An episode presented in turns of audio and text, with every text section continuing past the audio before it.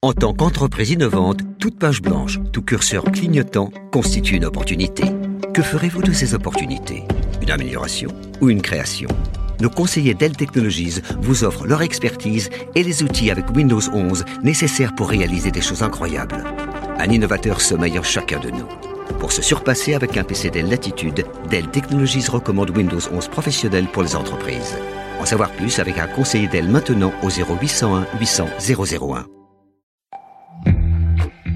Vous êtes dans la newsroom. Bonjour, c'est Anaïs Bernot, journaliste Story. Vous écoutez Newsroom, le podcast des invités de la rédaction Ouest France. C'est à Paris que nous avons rencontré Patrick Sébastien à l'occasion de la sortie de son dernier livre.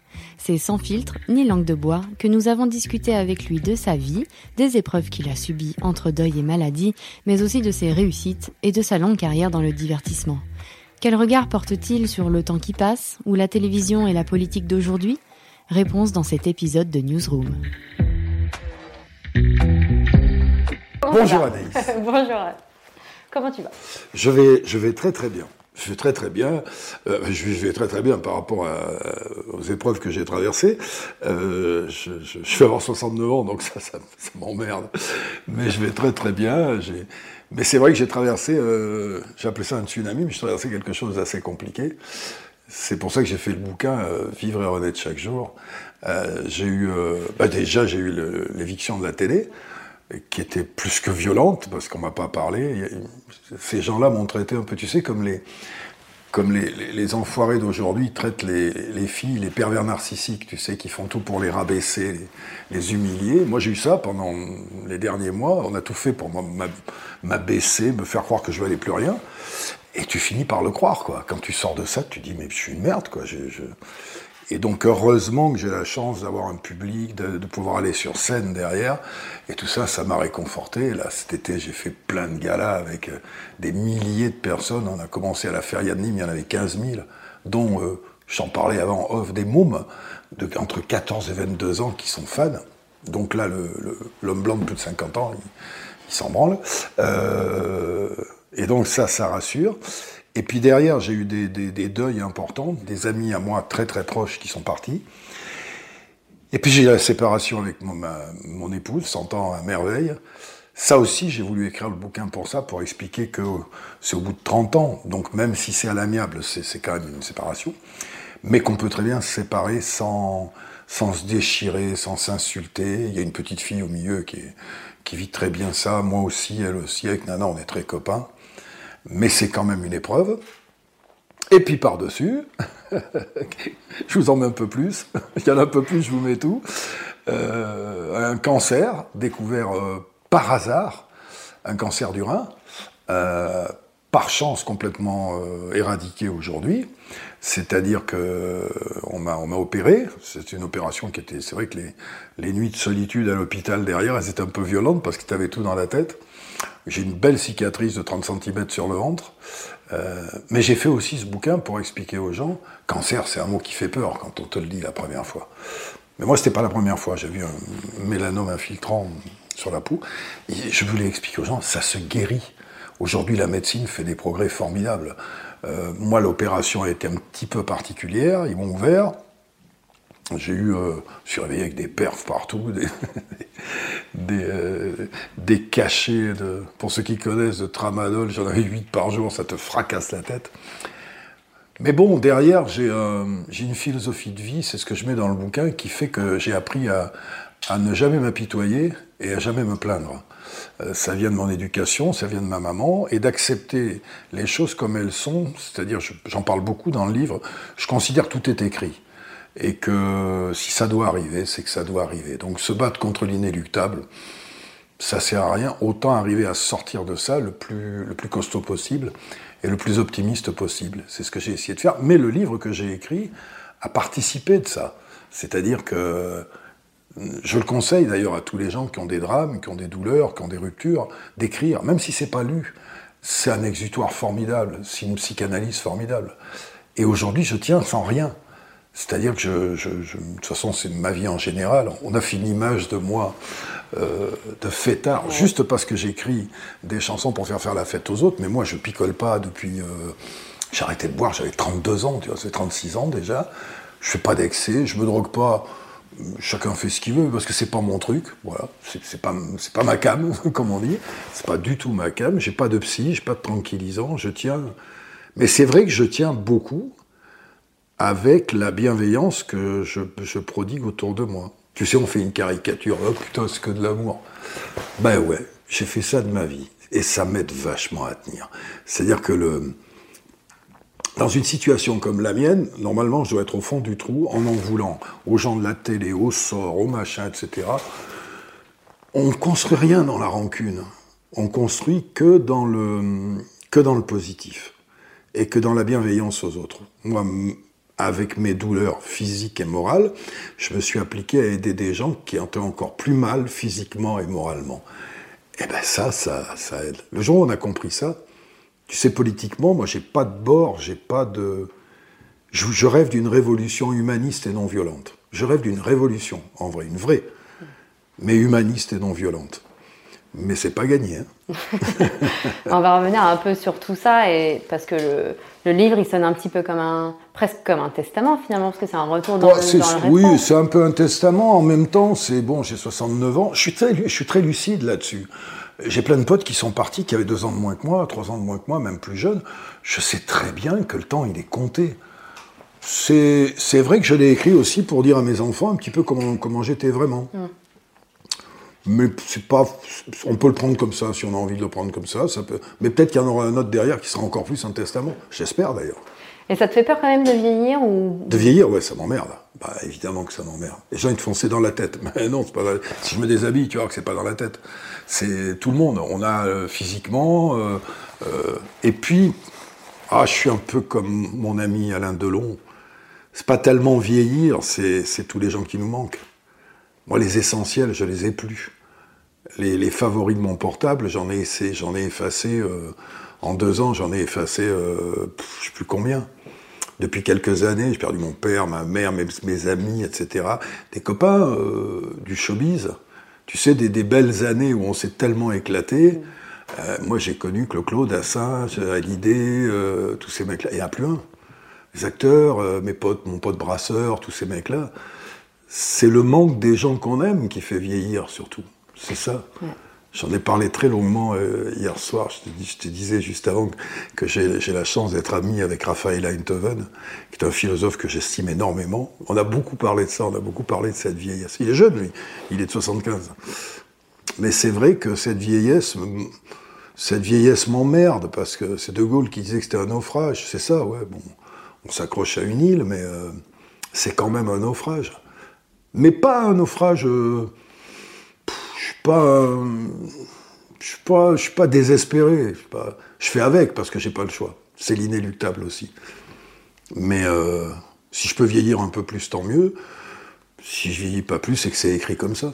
Et pourtant, dans, dans, le bouquin, tu parles plusieurs fois des moments, euh, notamment après la mort de ton fils. De, suicide Voilà, de suicide. Mais oui, parce que j'ai une approche du suicide, moi, que j'ai eu depuis toujours. C'est un truc que j'ai eu depuis toujours. Comme j'ai pas pu calculer la date de ma naissance, j'aurais bien, j'aurais bien choisir le moment où je vais partir. Mais pas euh, tristement.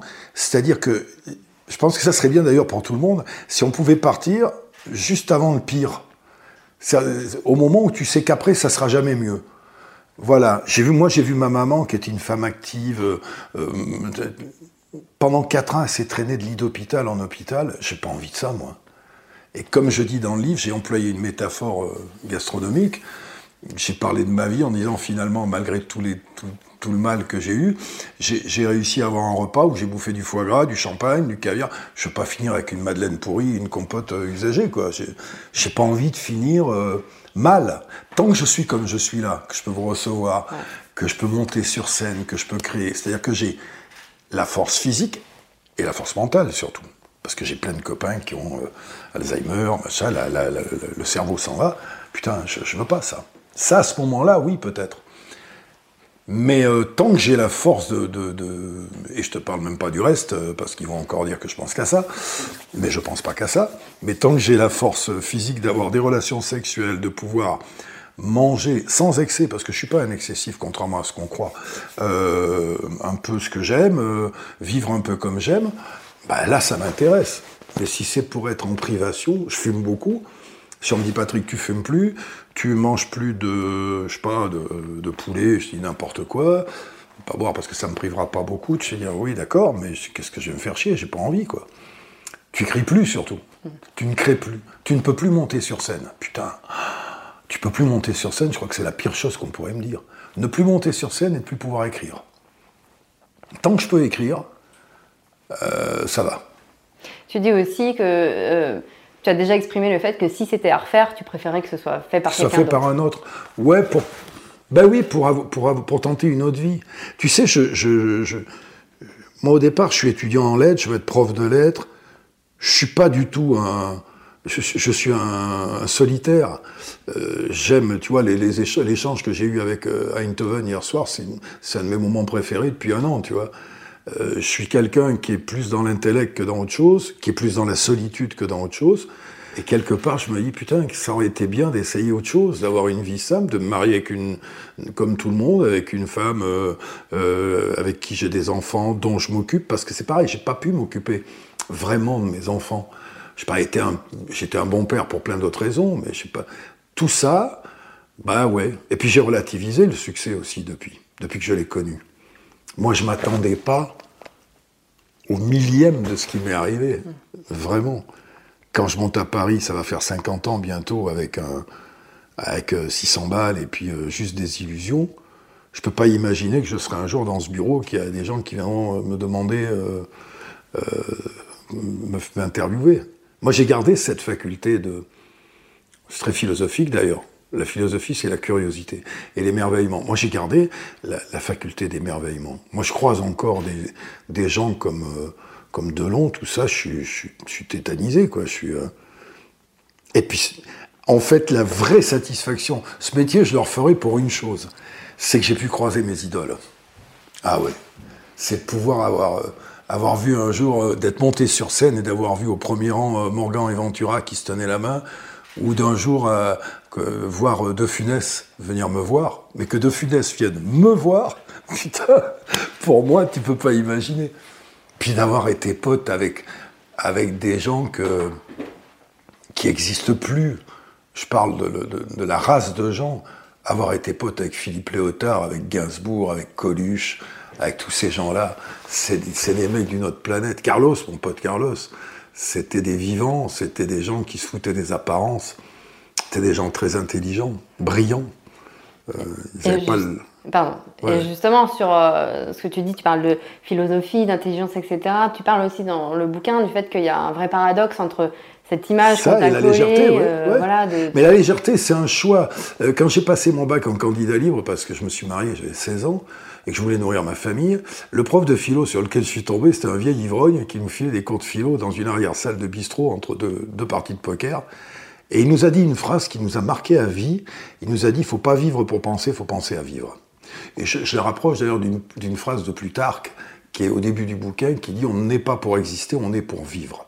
Et donc on s'est aperçu que la futilité, le léger, eh ben, c'était essentiel au bien-être. C'est tout bête. Hein Alors, quand tu es dans le futile léger, tu récoltes le mépris des prétendues euh, lumières de ce pays, et ça, c'est un aphorisme que moi j'ai inventé, c'est que le premier pilier de la bêtise, c'est de juger avec dédain l'intelligence des autres. Euh, dans le futile, dans le léger, j'ai trouvé un équilibre de vie formidable. Et puis je suis parti sur des valeurs, moi, qui sont euh, des valeurs que m'a inspiré, m'ont inspiré ma mère, et puis le milieu dans lequel j'ai vécu, qui était un milieu difficile. Bah, c'est la loyauté, l'intégrité. La loyauté, l'intégrité, la droiture, c'est dans mes métiers à moi, c'est une tare, c'est un défaut, tu vois. Il faut être sérieux. L'apparence, le faux semblant, tu sais.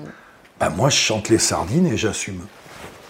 Et, un jour, j'avais dit à Aznavour, euh, oh, c'est chanson de merde. Et Aznavour, il m'a dit, non, la, chanson de merde, c'est celui qui chante Je t'aime comme moi j'ai chanté 25 fois. Il dit, à partir du moment où tu déclenches une émotion chez les gens, que tu leur fais du bien, c'est euh, que ta chanson, le mieux, le, plus beau cadeau que. Parce que je suis pas chanteur, je suis metteur d'ambiance. Plus beau cadeau, c'est quand ta chanson, tu l'entends dans la rue. Et moi, je l'ai pas fait exprès d'ailleurs. Mais elles sont partout, elles sont dans les mariages, dans les anniversaires, les mecs qui me la chantent, dans la- elles sont même aux enterrements. J'ai des images, les gens, c'est la mode, mais je déconne pas, ça fait...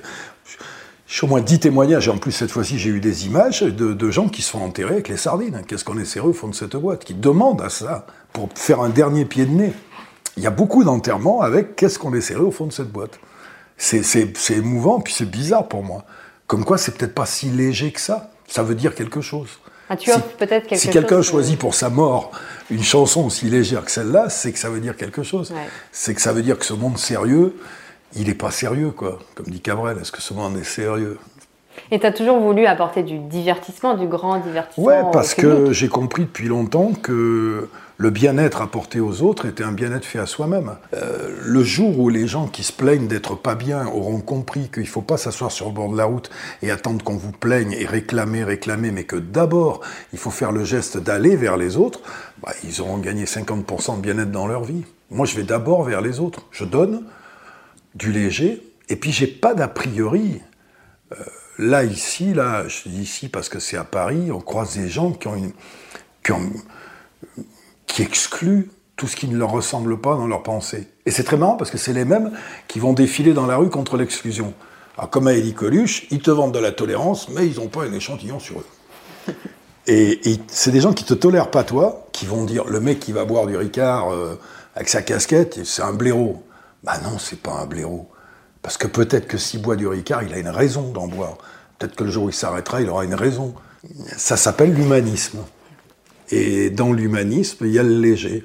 Et le léger, il est essentiel, la comédie, le divertissement. Mais on est dans une période très très bizarre.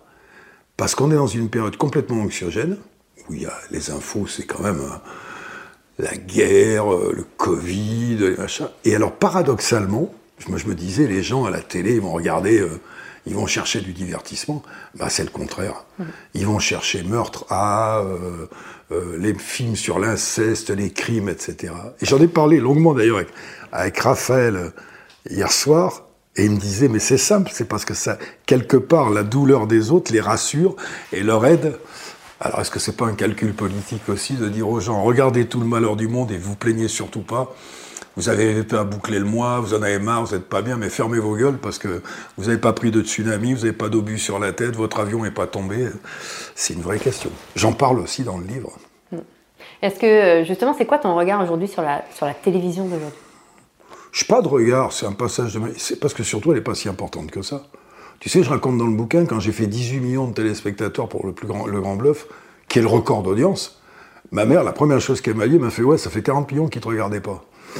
Et je disais ça à Nouna l'autre soir, dit avec mon, parce que c'est mon ami. Cyril, j'ai dit c'est super, on parle que de vous, tu fais un million et demi, deux millions de personnes, on est 67 millions, on a 65 millions qui s'en branlent. hein. Euh, le regard que j'ai sur la télé, c'est ça. C'est qu'elle est le centre du monde que pour ceux qui la font.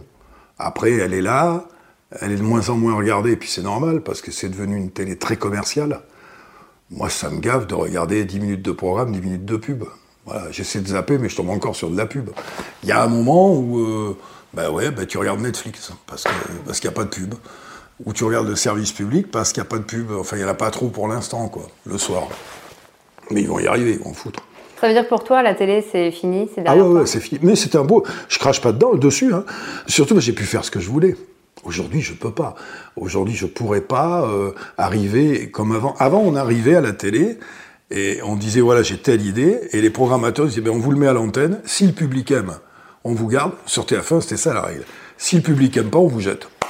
C'est normal. À part que là, c'est plus comme ça. C'est tu amènes un projet, tu as des mecs dans des bureaux qui sont des des mecs frustrés qui n'ont pas pu arriver à être artistes, être et tout, qui ont les dossiers qui disent bon ça non, ça on veut pas, ça il faut pas le faire. C'est-à-dire que tu es, jugé avant d'être jugé par le public. Et moi j'ai toujours considéré que la télé il fallait la faire pour ceux qui la regardaient, pas pour ceux qui la décident dans les coulisses euh, euh, avec leurs petits égaux et leurs combines de producteurs, parce que là on rentre encore dans un truc qui est différent où, où c'est devenu euh, une espèce de grosses sociétés qui sont amis, qui s'échangent des services, où tu peux pas passer à travers les mailles. Mais je crache pas dessus, je, regarde. hein. Ce que fait Canal sur le rugby, par exemple, c'est extraordinaire. Heureusement qu'il y a ça, la télé. Puis je regarde des docs qui m'intéressent. Je suis pas fan des... Alors les téléfilms français, je suis pas fan du tout. Les émissions de divertissement, euh, pff, Moi, ma Singer, franchement, euh, ça m'intéresse pas. Euh, euh, non, non. Puis je regarde Netflix, je regarde des documentaires, je... et puis je vis ailleurs surtout. Hmm. Je préfère. Avant, je, mettais ma télé assez régulièrement, maintenant je l'éteins souvent. Hein. Et je suis pas le seul. Ouais. Je suis pas le seul. C'est. Je suis même pas en colère contre ça, c'est même c'est la marche du temps. C'est comme ça. C'est devenu un outil un peu has-been maintenant. Euh, je suis content d'y avoir été quand, quand on faisait, euh, je sais pas, quand Sébastien Seffon, on faisait 12 millions de personnes tous les, tous les 15 jours, quoi. Et puis, euh, on pouvait faire un peu ce qu'on voulait, on pouvait, j'ai fait des émissions, le, cabaret, ça coûtait cher parce qu'il fallait faire venir du monde entier, des mecs avec leur matériel, là, aujourd'hui, ils vont dire, non, non, pas, non, mettez un magicien avec deux gobelets et puis ça va aller, quoi. Il y a aussi un passage hyper intéressant dans le livre où tu tu portes un petit peu une responsabilité quand tu parles de, la politique et du divertissement. Ouais, c'est vrai, parce qu'aujourd'hui, là, j'en ai parlé avec mon pote Hanouna, j'ai dit, t'imagines De Gaulle face à Baba? Il n'aurait jamais fait ça. Euh. en même temps, c'est pas si nocif que ça. Mais c'est vrai que les politiques qui sont... Euh, qui, c'est la, la, vérité en plus. L'homme politique qui va venir faire une émission de télé, il va rentrer à la maison, il va regarder ça en replay en famille, il va pas se dire qu'est-ce que j'ai fait pour la France, il va se tourner vers la famille, faire j'ai été bon. Voilà, comme un artiste, comme ils sont tombés dans le, dans le showbiz, quoi. Mm. Et c'est vrai que je m'en veux un peu parce que c'est moi le premier qui ai fait venir des hommes politiques dans les émissions de divertissement. Et je, je regrette quelque part d'avoir fait. Alors je l'ai fait parce que ça me faisait marrer, parce que j'étais copain avec Chirac à l'époque et je trouvais que l'idée de dire euh, ouais je vous imite bien Chirac, mais il y en a un qui le fait mieux que moi et que le vrai rentre, je trouvais ça sympa quand même. Mais après ils se sont servis du divertissement. Je sais pas, je parle des politiques d'avant, ça fait, ça fait vieux con, mais il y avait une prestance. J'ai pas envie de taper dans le dos d'un politique. C'est important, ça régit nos vies j'ai pas envie de, de moi, la familiarité de les voir tous en bras de chemise. Moi, je peux avoir les bras de chemise retroussés, je suis un artiste. Moi, j'aimais bien les politiques qui avaient un peu de, prestance, d'autorité, de dignité. Avant, la politique, c'était le café du commerce, tu sais. Tu avais les noms d'oiseaux qui volaient de partout. Et maintenant, c'est eux qui sont comme ça. Tu as vu tout ce qui s'est passé, les Mélenchon, Zemmour, ils insultent les mecs. Ça manque de, ça manque de hauteur. Et la conclusion que j'en tire dans le bouquin, c'est que le, pays est vraiment en colère et pas bien, mais on n'a pas le bon représentant. Parce qu'ils sont tous clonés euh, dans, ce système-là. Ils ont un agenda, mais moi, pour la promo de mon livre, c'est le, dixième de ce qu'ils ont eux. Ils passent leur temps sur les plateaux télé. C'est pas ça pour moi un politique. Je, je vois pas les ministres de l'époque euh, passer, prendre leur agenda en disant qu'est-ce que je fais comme radio, qu'est-ce que je fais comme télé, elle est où ma photo, euh, on parle de moi dans tel journal. Je pense que c'est pas ça l'urgence. L'urgence, elle est dans, des mesures simples, dans la vie de chacun. J'aurais dit, l'autre jour, je disais à Macron, moi j'ai une idée, par exemple. Les gamins, là, c'est pas normal qu'il y gamin, que tout, pas, je voudrais qu'il n'y ait pas un gamin qui sorte de l'école sans avoir toutes les bases de secourisme. C'est con comme la lune. C'est rien du tout à appliquer. Ils sont dans leur bagarre, Un truc comme ça, ça serait facile à imposer. Il n'y a pas un gamin qui va sortir avec tous, les accidents qui peuvent arriver. On a tous des bases de secourisme. C'est de la politique, c'est vrai. Mais ils sont dans des débats. Euh. Est-ce que tu trouves quand même que. Euh, Après, euh, c'est un boulot, j'en veux pas. Hein. Oui. Mais est-ce que tu trouves que ça manque de. Toi, à l'époque, tu allais un peu les titiller. Ça t'a même coûté un épisode fâcheux avec Jean-Marie Le Pen, euh, évidemment, sur la ah bah caricature. Ça, c'est une, euh, saloperie immonde. Mais, euh, mais je, suis allé titiller, oui, parce que j'ai quand même été condamné par. Pour, pour, pour, C'était condamné pour les propos que je fais tenir à ma marionnette, pour une caricature. Ce, qui, ce que j'explique dans le bouquin, ce qui est le plus flagrant, c'est que c'était une caricature et que les plus, les plus opposés à moi, c'était Charlie Hebdo qui m'ont démonté parce que j'avais fait une caricature. C'est comme quoi les. J'en avais parlé avec mon pote Volensky euh, quelques temps plus tard, qui m'avait dit on est des fous, on est en train de scier la branche sur laquelle on est assise. Mais bon, c'est loin tout ça. Est-ce que tu manques, est-ce que tu trouves que ça manque aujourd'hui euh, à la télévision des gens qui vont contredire un petit peu les, les tu politiques peux pas, tu peux pas, euh, tu peux. Moi, je suis transparent là aujourd'hui parce que c'est un choix que j'ai fait. La télé, c'est du faux semblant en permanence. Moi, j'ai choisi d'être transparent. Alors, je dis pas, ça fait des buzz de, partout, euh, mais c'est un choix que j'ai fait. J'ai pas envie de travestir mon truc. Je crois qu'on devrait être beaucoup plus nombreux si c'était possible. Moi, je m'en fous, j'ai plus rien à perdre. Mais tous ceux qui démarrent, ils sont obligés de faire attention, ils ont une carrière à faire, ils savent que s'ils la ramènent trop, on va leur couper les ailes. Euh, moi, je m'en fous, ils ne couperont plus rien maintenant. Euh, mais c'est fait.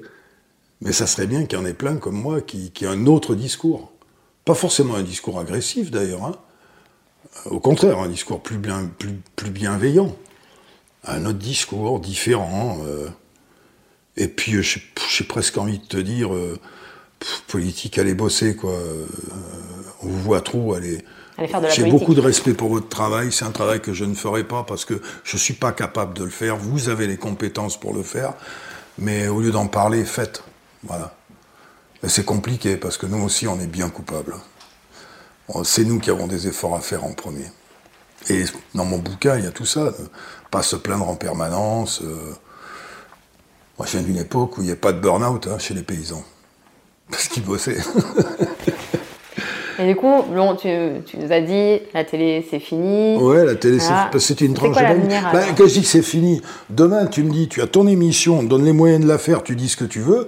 Bah, euh, mais je pense que ça plaît. Puis les, les, gens ont envie de voir d'autres gueules que la mienne, quoi. Ils l'ont vu suffisamment. Euh, et puis moi, c'est ma vie d'homme qui m'intéresse. Je suis le bol de. Je voulais vivre mille vies, j'en ai, vécu 1021. Euh, de tout. Je passais du rugby à toutes mes passions. Euh, j'ai gardé du temps pour m'amuser, pour aller voir les filles, pour, euh, pour, euh, pour aller à la pêche. Pour... D'ailleurs, c'est quoi qui t'a rendu le plus fier dans toute ta carrière? D'être resté celui que j'étais quand j'avais 14 ans.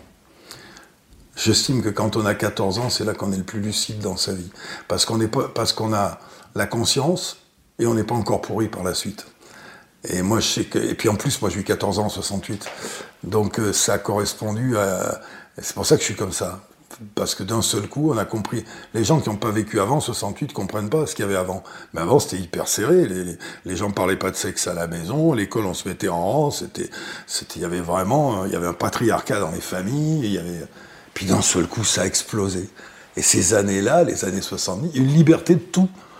Tu allais en classe si tu voulais, tu fumais à l'école, c'était un truc de malade. Il n'y avait pas la ceinture, il n'y avait pas toutes ces, toutes ces préventions. Euh, je pense pas qu'il y ait eu plus de morts qu'aujourd'hui. D'ailleurs, c'est marrant, je n'ai pas mis dans le bouquin, mais j'avais fait la comparaison entre la mortalité des années 70 euh, euh, et la mortalité d'aujourd'hui, où aujourd'hui on a des précautions sanitaires de partout et il y a plus de morts. En proportion de la population, hein, pas, pas, au nombre. Hein. C'est qu'il y a un problème quelque part. Nous, à l'époque, les gens, ils fumaient, ils buvaient, ils faisaient plein d'excès, ils roulaient vite, etc. Et il y avait moins de morts. Donc, euh, il y a tout le stress que ces interdictions ont engendré qui font que ça rend malade. Ça, ça, nous fait vivre plus vieux, effectivement, mais ça nous rend malade. Ça nous rend tous malades. Et pour finir, du coup. Tout ça, tout ce qu'on dit depuis le début, c'est mon point de vue à moi, et ça n'engage que moi. Je ne veux pas l'imposer aux autres, surtout. Non, mais après, tu es transparent là-dessus, tu as toujours été transparent. Ah oui, surtout, je ne veux rien imposer à personne. Mon mode de vie à moi, c'est le mien, c'est ma manière de penser je crois plus à l'intégrité, je crois plus à la loyauté, à la bienveillance que aux saloperies, aux fourberies, aux dénonciations. Mais le mec qui est derrière son ordi là, qui balance des trucs sur les réseaux tous les jours dégueulasses, putain, mais je le plains. Je veux. C'est quoi sa vie? C'est quoi ta vie, mon pote, pour faire ça? Où tu vas? Qu'est-ce que tu vas faire de ta vie? Tu vas avoir des gamins, ils vont être fiers de ça?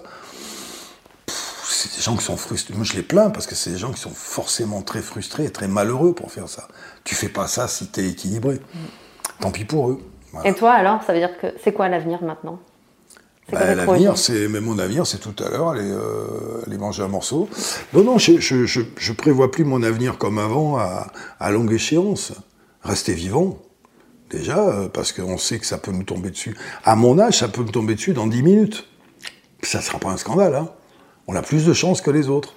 Donc mon avenir, c'est euh, c'est finir bien la route, quoi ça va, c'est fait. J'ai fait mon voyage. Euh, ces, j'ai eu tous les malheurs et tous les parce que j'ai eu du lourd quand même et tous les bonheurs, comme comme si c'était en proportion. Euh, avoir perdu un fils, c'est une douleur incroyable qui qui me suivra toujours de toute façon et qui donne un goût différent au reste. Euh, après, hmm, qu'est-ce qui peut m'arriver de pire? Et puis ce qui m'est arrivé à la limite, partant d'où je suis parti, qu'est-ce qui peut m'arriver de mieux? Merci Patrick et à bientôt. Newsroom.